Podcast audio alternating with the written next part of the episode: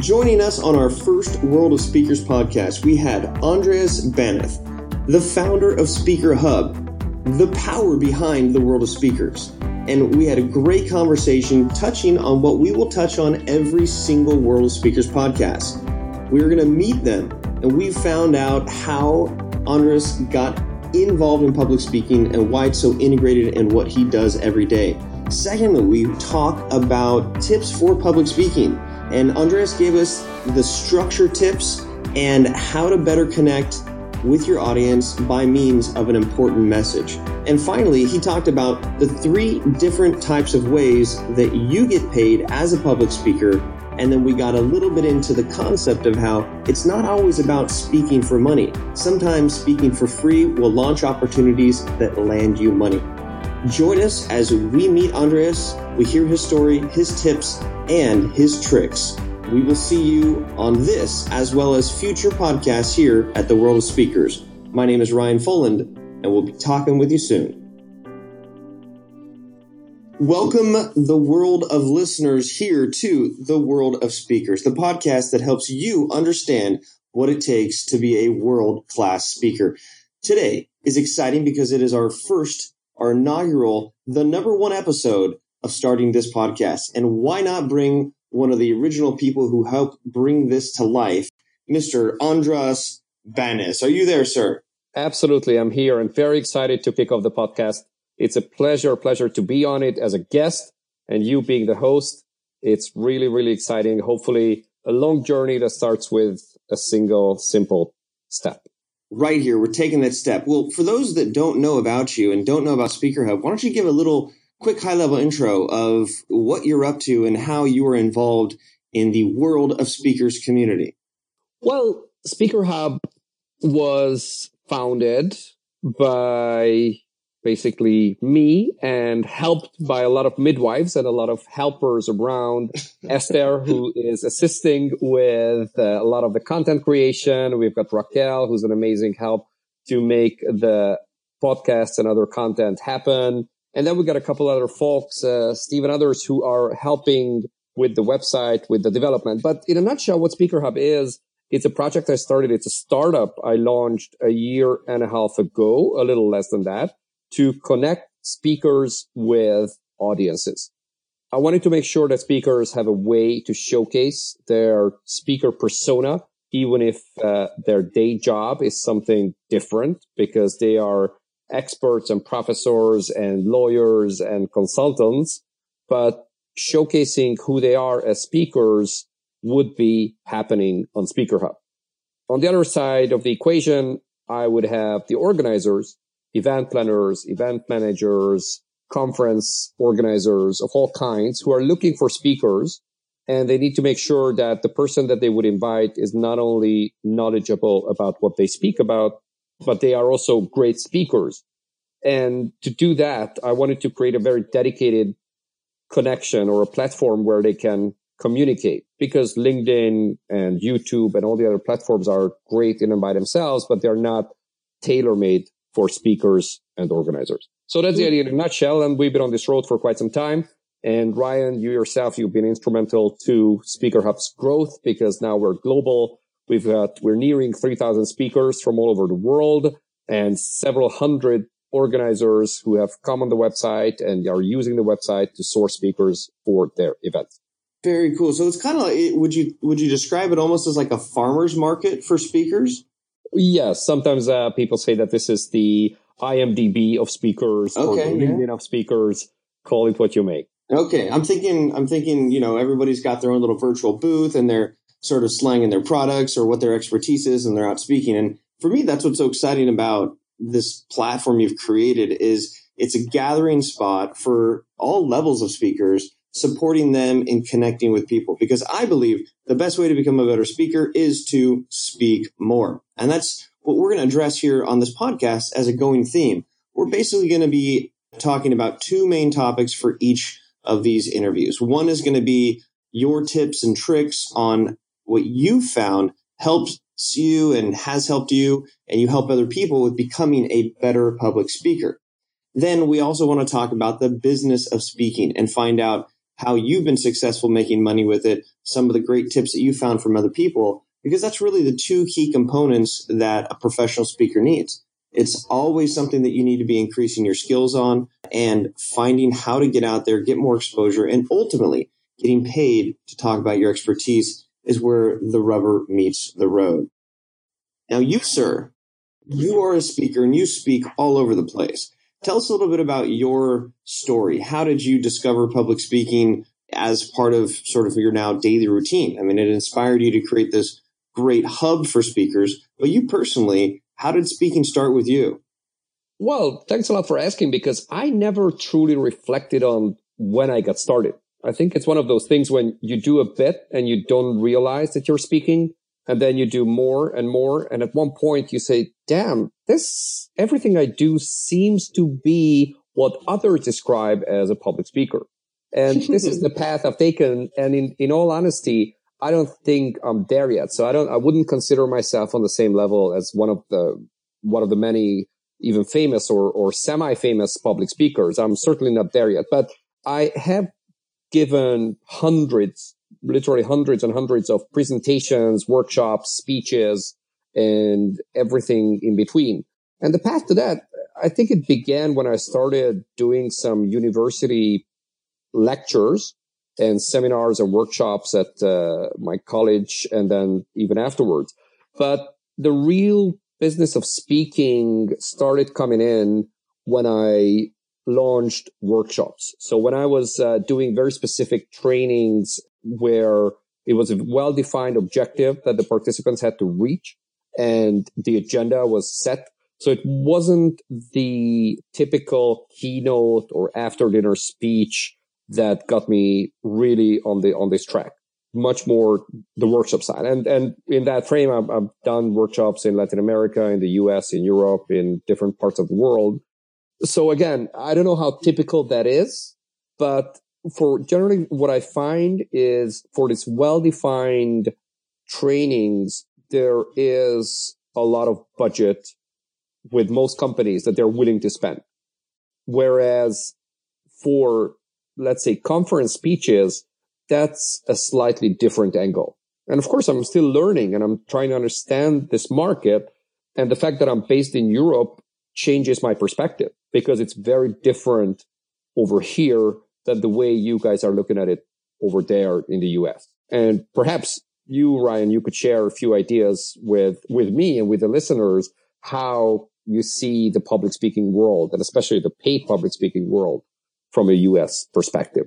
Sure. Well, I want to go back to one of the first comments you made about trying to identify the point at which you quote unquote became a public speaker. And I think that's an interesting topic, something I talk about a lot. And I'll ask people straight up, are you a public speaker? And in an audience, no matter what the size, you have some people who confidently raise their hands, some people who halfway raise their hands, and most people sort of stare blankly and don't identify themselves as a public speaker. So from a core definitional standpoint, you know, each person has to internally take that measurement. But for you, it sounds like it came almost organic in what you were doing, speaking more, not like you sought out to be it. And you mentioned that you're still learning, which I think is great. But what are your what are the baseline components that you think somebody needs to be considered or for them to consider themselves a public speaker? I think you know, here's the interesting thing. The other day or a couple of weeks ago, I did my first TEDx talk and it gave me so much and it, and it taught me so much and changed my perspective on public speaking. Here's what I mean. Before that, my mantra was that the delivery, the presentation, your voice, your intonation, your body language, and the way you move around on stage, these are extremely important and perhaps even more important than the content. But as I was preparing for my TEDx, I kind of realized that the content is king. Content mm. rules over everything else. You can have the best delivery in the world with poor content. It's just not going to stick in people's minds. Whereas even at that very TEDx where I was speaking, there were a couple of speakers who were very far from what you call a public speaker. They, they were not comfortable on stage, but the content was so powerful and they were so they came across so honest and vulnerable on stage that it really got everyone swayed. So that changed my perspective. And, and in that sense, content is the number one thing that any public speaker has, has to do. Once you master your content and it's so insanely valuable that the audience just wants to hear more of it and it's practical and it's emotional and it's got a, amazing insights and it takes the imagination further and it's got this very good mix of facts and emotions and inspiration. And once you've got that, obviously you can make it insanely good when you master the on-stage presence, the voice and everything else. So my conclusion from that experience was focus on the content, make sure that you give so much value to the audience and then you can put the icing on the cake and that's your presentation. So if I'm hearing you correctly, to be a, a baseline component or a baseline status point for being able to be considered a public speaker, you've got to have something to say that's worthwhile. So an idea that's worth spreading, essentially kind of inspired by your recent TEDx talk and the fact that you have individuals of different quote unquote speaking levels, but the one thing that really stood out was their message or what they're actually sharing, correct?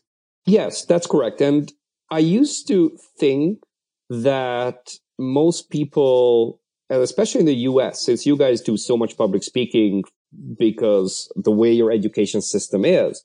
So most people would be amazing to listen to. And they are, if you stop at a point of listening to, but how much value you get, that's where a lot of speakers fall flat because they think that just because they're able to formulate the words and they can package it nicely with their body language and everything else, but the content might be mediocre at best. So that's exactly what I'm saying, that the content has to be insanely good. And by insanely good, I mean, it has to be certainly practical and, and have those elements of inspiration and everything else. But it has a lot to do, I think, with, with things like storytelling, things like proportions. A lot of speakers don't get the proportions right of how much intro, how much, let's say, what is the word I'm looking for? Main Not body intro, the main content. Main body, exactly. Yeah. So the main body, the intro, the, the, the key takeaways, all of this has to be there, but it has to be in the right proportion. And that also takes, takes a lot of effort and it's more enormously important for a speaker to get that right. And there we're not talking about a speaker anymore. We're talking about a scriptwriter. We're talking about a content creator. We're talking about a storyteller.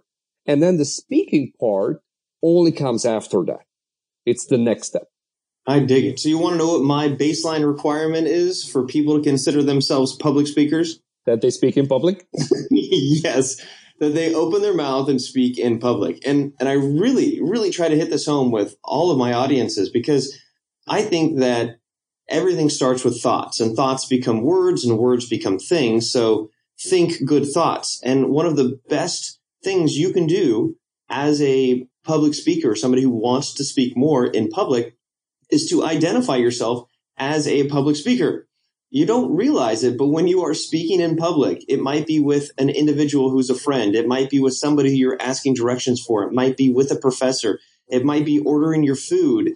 All of these things have dynamic components of communication. And in fact, it is almost impossible to not communicate so much of what we say is in our eyes and our, in the way that we move our hands and our positioning of our bodies. And so I think that if anyone is speaking in public, which is everyone, I think that's a baseline calculation for you are a public speaker. And once you own that, then it opens up so much of the world because you'll maybe take on more opportunities. You maybe won't be as scared. Uh, and there's a number of doors that will open by just acknowledging that you are a public speaker.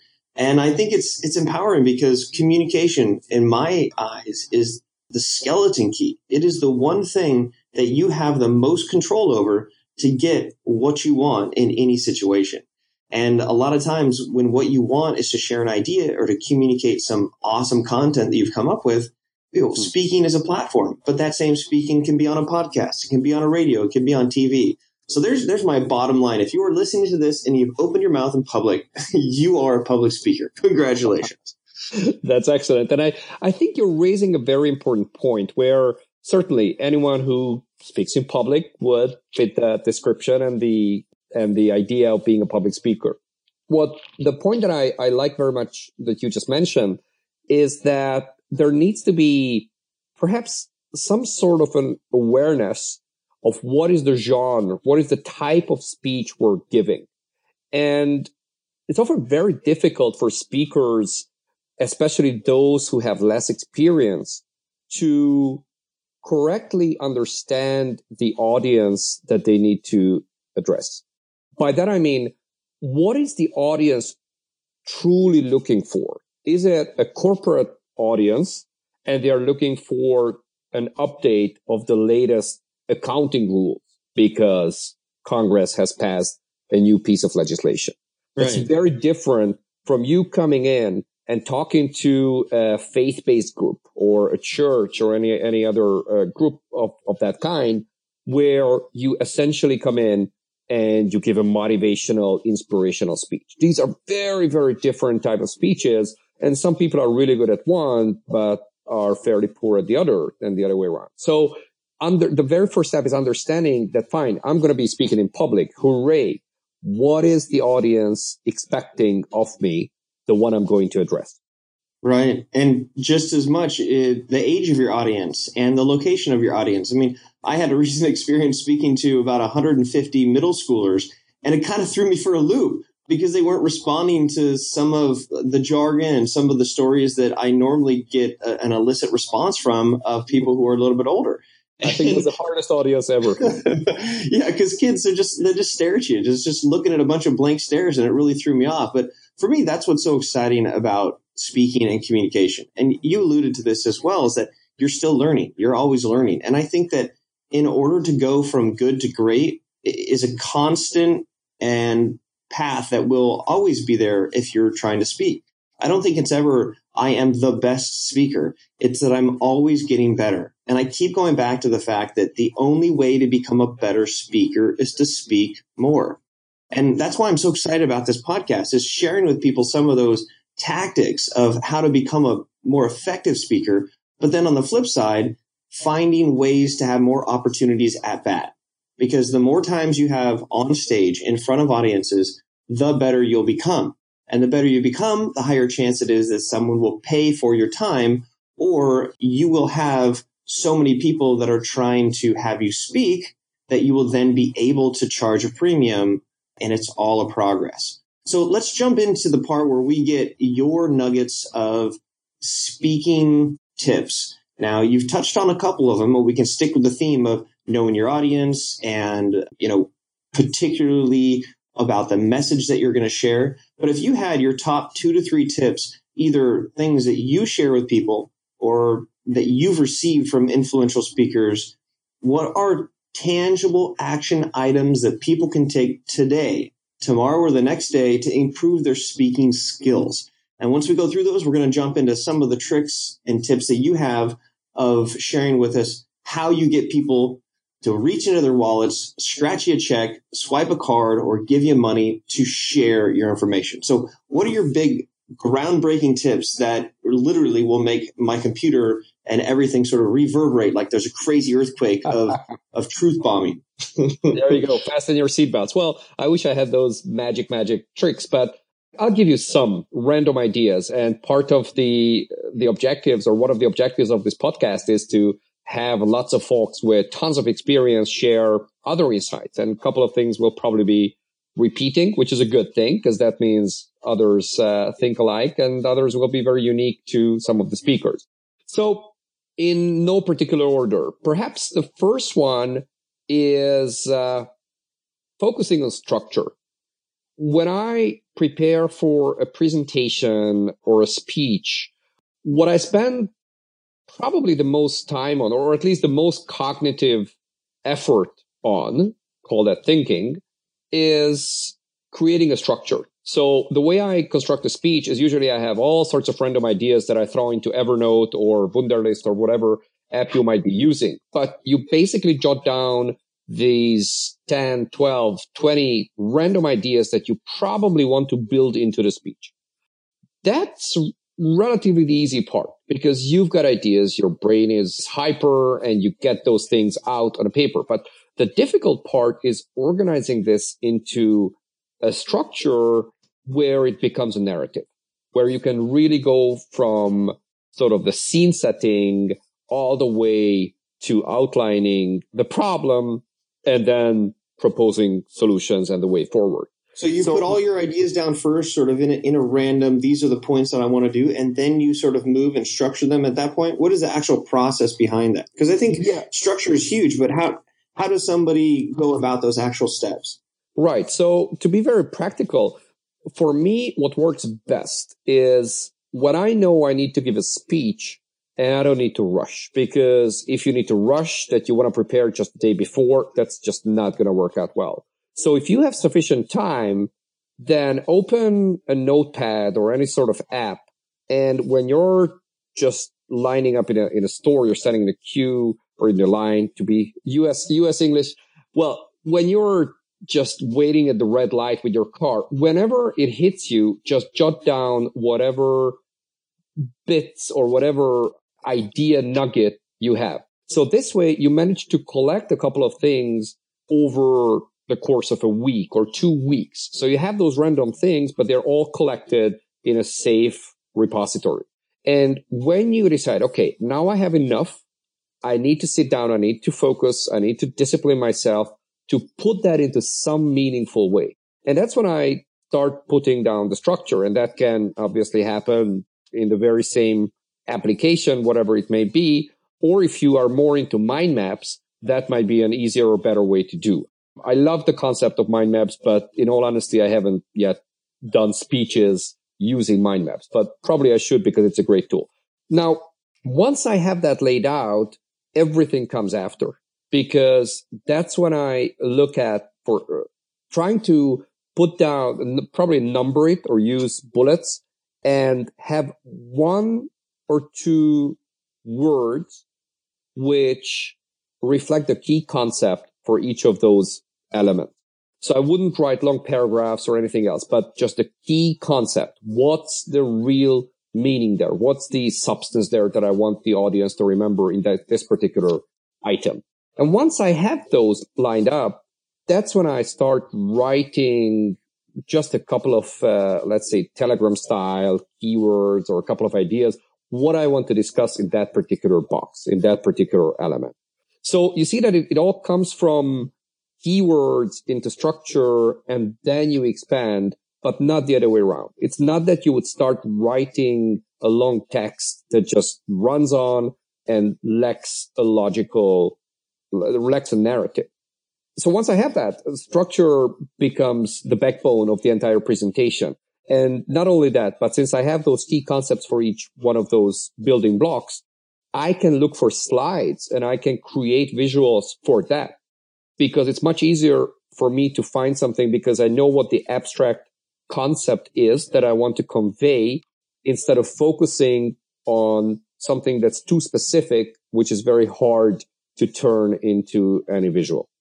I don't know if that makes any sense to you. No, it does. It does. So you're talking about first keywords, scattering them around, then trying to find the structure and the core message that you want to outline, and then expand that into an outline and take that outline to help guide you from uh, collecting images that would go along with it, as well as more of a built out program based on what you have. So it's a very linear approach to presentation writing or speech writing, starting with the ideas that you have, structuring them, and expanding them in that order. Yeah. And the funny thing is I'm I love Evernote and whenever I come across a funny tweet, an image, or just uh, something that, that sparks my interest, I would save that into a dedicated folder or a notebook. And sometimes I'm facing a situation where I say, damn, I got this super funny or really insightful image here. Where can I build that into? Where can I put that? and that's a little bit reversing this very thoughtful, nicely laid out process where I say, well, you know, I got all my thinking and the structure and everything else. And then I look for examples. But having such a nugget, sometimes I say, okay, I got to build it in somewhere. Where am I going to do that? So that a little bit messes up the process. And I guess a lot of speakers have that where they've got a great story or something that they live through and they, they really want to make that an important part in their speech. And I think that's okay. as long as it you don't you're not stretching the limits, as long as there's a clear narrative and a clear message that you want to pass. Right, and I don't think that messes up your structure because you still have the keywords, the structure of which you can then expand. But it, it almost seems like a separate concept of a tool chest or a, a treasure box or even a, a can of polish that's sitting there to where you are creating this repertoire of specific examples or tweets or insights or things that you just come up with or that you're exposed to and having that as your own little searchable database to then incorporate while you're expanding what you're doing. Correct. And um, yeah, maybe I could I would move on to to another idea, and it's not so much a very specific technique I use, but it it helps me learn to be a better speaker, and that's basically examining and analyzing speakers that I have a great respect for. So if I see, well, and TEDx talks are obviously the gold standard. And when you see a speech, you say, okay, let's take a step back. And perhaps I have someone with me, a friend of mine, or anyone that is just as interested in public speaking as I am. And we would discuss and try to reverse engineer and say, okay, which, what made this so powerful? What worked so well?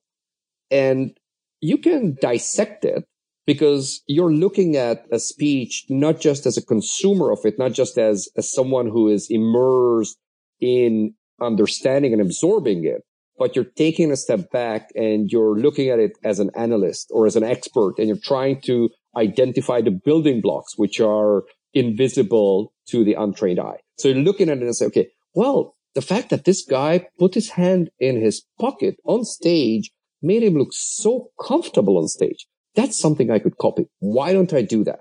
But if you do that too much, well, that's going to be, that's going to backfire. Hmm. That's great. One great element. I said, okay, I'm going to do that.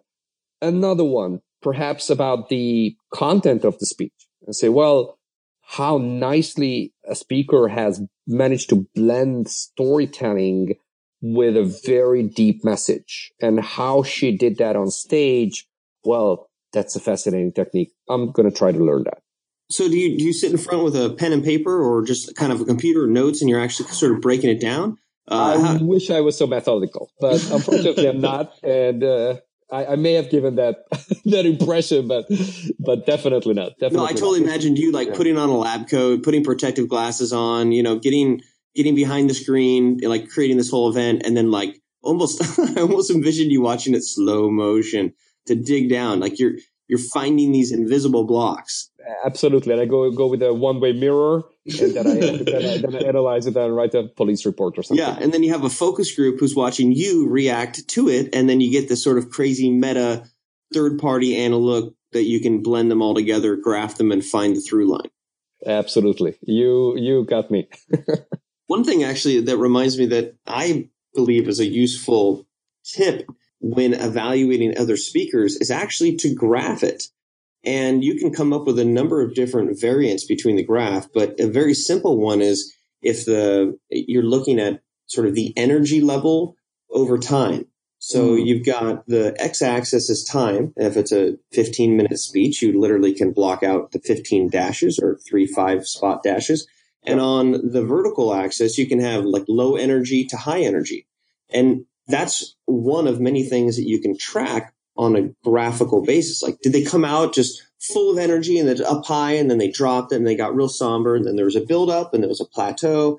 So things like that, where it's energy or body language or tonal inflection, sometimes I'll physically graph them out, even if I'm evaluating or watching a speech that I'm preparing, because when you see it in relation over time, it, it can help you know, identify what is successful and not. Because nobody wants a, a tone deaf, no, no change in energy. It's, it's about sort of that, that flow and that vibe. So I like this. So your two main tips is in creating the structure. One being using keywords first in no particular order of what you want to get out there. Then physically cutting the paper and rearranging them or whiteboarding it with a reorganization but putting it into something that's going to get across what you want to communicate. And then from there, you expand. Granted that you have a treasure chest of tweets and concepts and jokes and insights and graphs and statistics that you are seeing on a constant basis that you now can pluck from and put into your structure accordingly.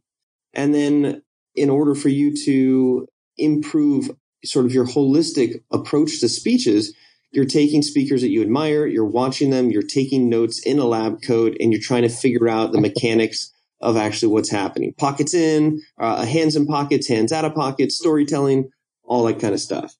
Yeah. You know, it's uh, the interesting thing is, as I think about it, because honestly, I don't think I've given such a specific thought to, to my own thought process. Okay. But when I think about this, again, talking about the TED presentations and another, a couple of keynotes I've seen and, and, and heard, it's interesting how each speaker takes a different approach. My personal favorite, and again, this is not to say that this is how it should be done. It's just for me, what works best is when a speaker has a conversation with the audience. I think it's awfully hard to stand there on the stage and, and feel and be so casual that every member of the audience would feel that the speaker is talking to them on one on one. Right. That must be very different. Other speakers, what, what doesn't work for me so much, and again, I might be guilty of that because I'm certainly not at that level to really preach what I, or do, do what I preach. But what doesn't work for me so much is when a speaker really gives a speech where the audience feels, okay, this is a rehearsed and well practiced and very consciously presented speech. For me, that feels a little not very genuine, a little artificial. And because of that, I think the speaker loses a lot of maybe credibility or just simply the impact is diminished a bit. There's just not as much connection, right? I mean, people, yeah. people in the audience want to feel connected. And I think there's a big discrepancy where you might think that it's all about posture and tone of voice. And I'm going to look to the left, to the middle, and to the right and I'm going to stand up tall and I'm going to project. And some of, some of those mechanics actually get in the way of delivering your message. Exactly. What I, I think I got the word that I was looking for, theatrical. When it becomes too theatrical, to me, that's too artificial. So something that works perfectly well in a Shakespeare drama, that the actor is truly presenting the important literary piece, that has its own place. But when it comes to a speech of this kind, a real a public speech, commencement speech, or any other kind, I think it has to be more natural. And you need to work very hard so that the audience will feel that you're natural. Yeah, it's one of the most difficult things in life is to break down components to their simple and the basic nature. And in the same respect, it, one of the most difficult things while giving a speech or talking is to make it feel like it's that one-on-one conversation, something that's private and that you're not sort of taken out of that element or disconnected and, you know, jump to your phone and check Twitter and see what else is going on. And, you know, there's so much importance in that connection when it's in live interaction. Yeah, I absolutely agree. And the same thing goes for workshops and training courses, where in some sense it's much harder because you need to maintain the attention of your audience and very often when, when you spend four hours with them, that's difficult. There, it's a whole new ball game of how you interact with a group of participants in an interactive workshop. What kind of techniques do you use to engage them to make it lively? And you, Ryan, do a lot of workshops. Uh, I'm, I'm, I'm well aware of that. So yeah. you certainly have ideas there, but probably that's uh, beyond today's conversation. But something that might be worth exploring, where a four hour or full day workshop, what sort of techniques can you use to be a valuable trainer or instructor?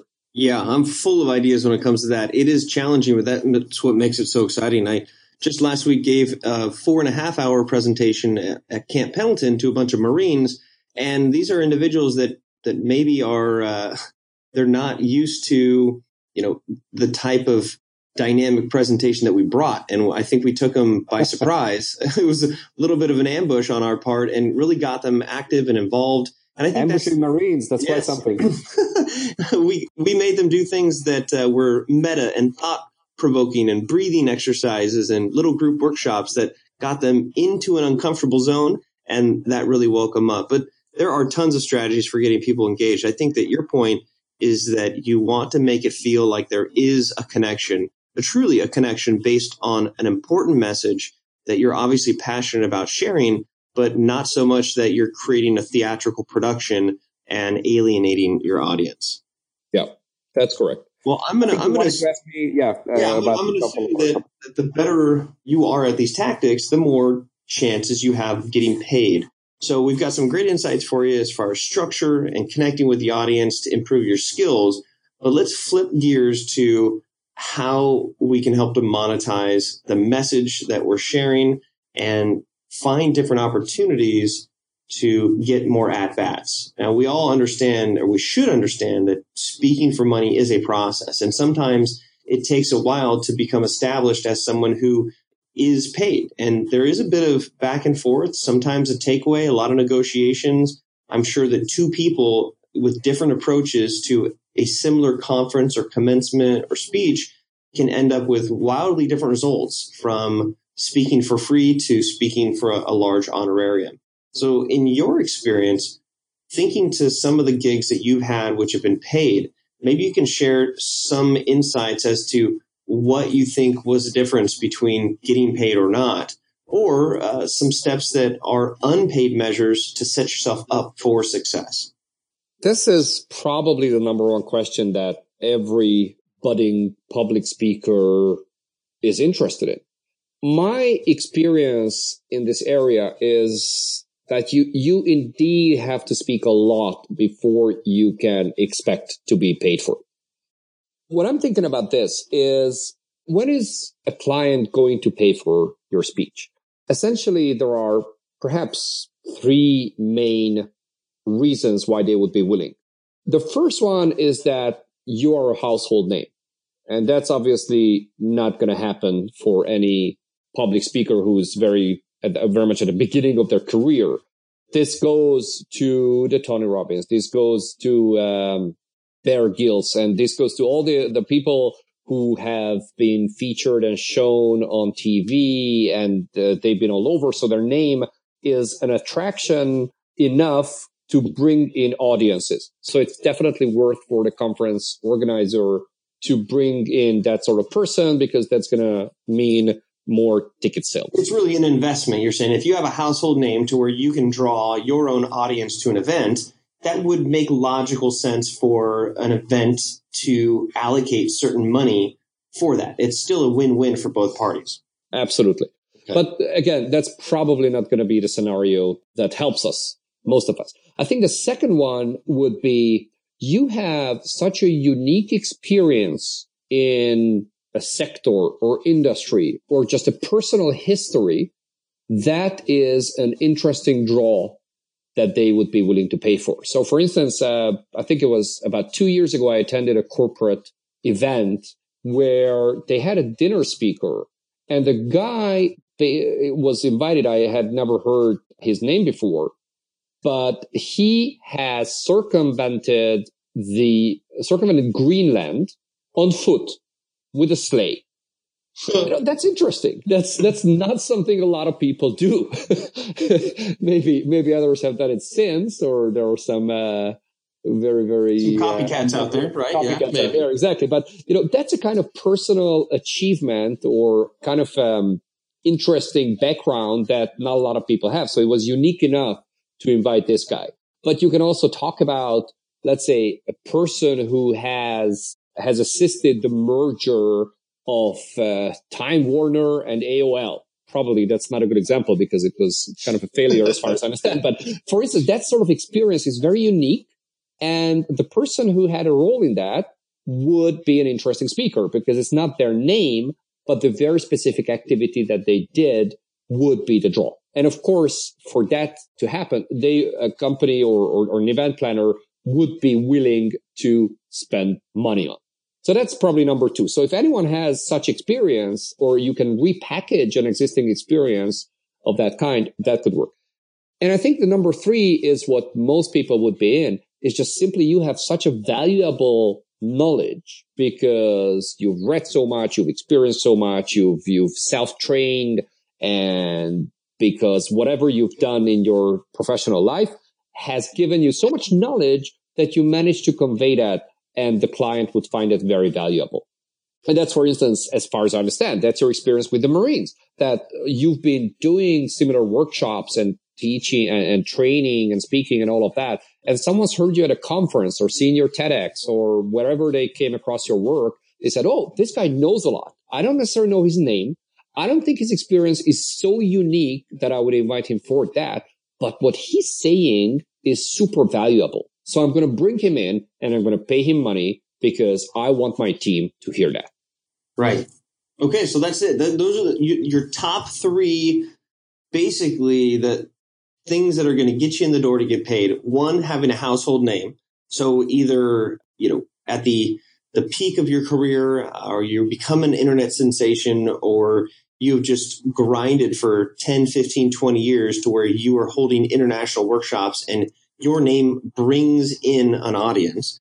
Number two, experiences that are so unique, people want to hear that experience, like basically going around an entire country on foot or with a dog sled or doing some extreme thing that could be a Guinness Book of World Record gives you almost some sort of celebrity status that you can leverage from an experiential standpoint and then knowledge or expertise. And that sounds almost like the first one, but just without the name brand, having a unique niche in a certain topic that people can can do. And one thing that I'm curious about is your insight or your knowledge of the different types of events that typically pay. Because some events, from my understanding, there just is no budget and they are set up on having people speak for free. They, they might even have certain status associated with their event so that you want to speak at their event just for getting the acknowledgement of speaking there, even though everybody knows it's for free. One example would be the social media marketing world by the Social Media Examiner. They have 140 experts that come from all over the world, but they beat their chest and say, none of our speakers are paid speakers. And that's essentially a big part. Like you still want to speak there, but you're not paid. So to sort of demystify the fact that you can't always get paid at every event, what are your thoughts of the types of events that you see the highest probability of them having a budget or being able to maybe pay for you to come at their event?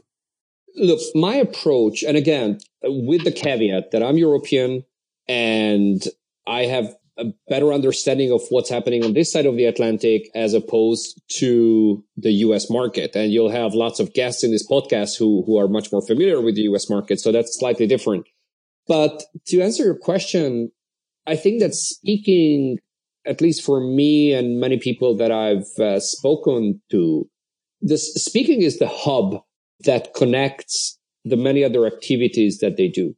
So the speaking would be for personal branding. It would be for thought leadership. It would be for visibility. It would be for getting new leads. It would be for connecting with event planners and audiences. So it does a lot of things and you might go much further in terms of monetizing your activity if you don't charge for your speech per se, because maybe you get 500 bucks, maybe you get a thousand, maybe you get a little more the more experienced you are. But that in and by itself is certainly not enough to make a living. What happens is the speaking itself will open doors that would otherwise never have been open to you. So how much you get paid for the speaking per se is, I think it's, it's not the main question. The main question is what other things can you do to monetize your expertise? Can you do consulting? Maybe you do workshops. Maybe you have a podcast or, or a blog or a book or an e-course. Any of this, these are great channels to monetize it. And how much you get for the speech itself I think that's a, just a secondary question. It's more about you choosing the venues and the events at which you speak because those will be more relevant for you to develop the business. I think that's a great point because you can speak to an audience of a uh, thousand people, get 500 bucks, or negotiate your way to get in there and then speak to a thousand people and you might land a handful of clients that give you a lot more than 500 bucks. So it's just good to put that in perspective. It's not about chasing the almighty dollar. It's about getting comfortable sharing things that you find value in. And eventually, those people that find the value might pay for you, or you might be able to get in front of an audience that's willing to pay for you on their own. Now, as we wrap up here, we've got a, a minute or so. What is your pitch for getting people to sign up for Speaker Hub? Because that sounds like a great first step for somebody who wants to establish themselves and put out there in the world that you are a public speaker. What is the sign up process? How difficult is it? How much does it cost? Let us know more about Speaker Hub. Yeah, so creating a standard profile is completely free of charge. And that enables you to be out there and be visible and have organizers see your profile and also you to access events that are looking for speakers. So it's the sign up. I hope to believe is extremely easy and very straightforward. You can even use your LinkedIn to pull in some of the information you have there. So it should be very easy and a no brainer to get there. And we don't charge any commission fee whatsoever. So being on Speaker Hub is a great first step to launch your speaking career. Rad. Well, we're excited to get going so that we can continue to share tips on best practices for public speaking, as well as best practices for getting paid to speak in public. Ladies and gentlemen, you are listening to the World of Speakers. Join us as we get information from experts on how to become the best in world class when it comes to speaking. Our guest today, Andres, it has been a pleasure, and we look forward to your involvement as we take over the world with the World of Speakers. Thank you so much, Ryan. It's been a pleasure. All right. And if we want to find you online, where do we do that? How do we get in touch? What's your favorite social media platform to people to follow you on? Just look me up on Speaker Hub on the About Us page. Uh, I'm the founder, so you hopefully will be able to find me very quick and easy. You've got all my social media accounts there, videos and contact details, so feel free to reach out anytime. All right, thank you. And you take care of Europe while we take care of the United States here. We'll all take care of each other, and we'll talk to you later, sir. Thank you, Ryan.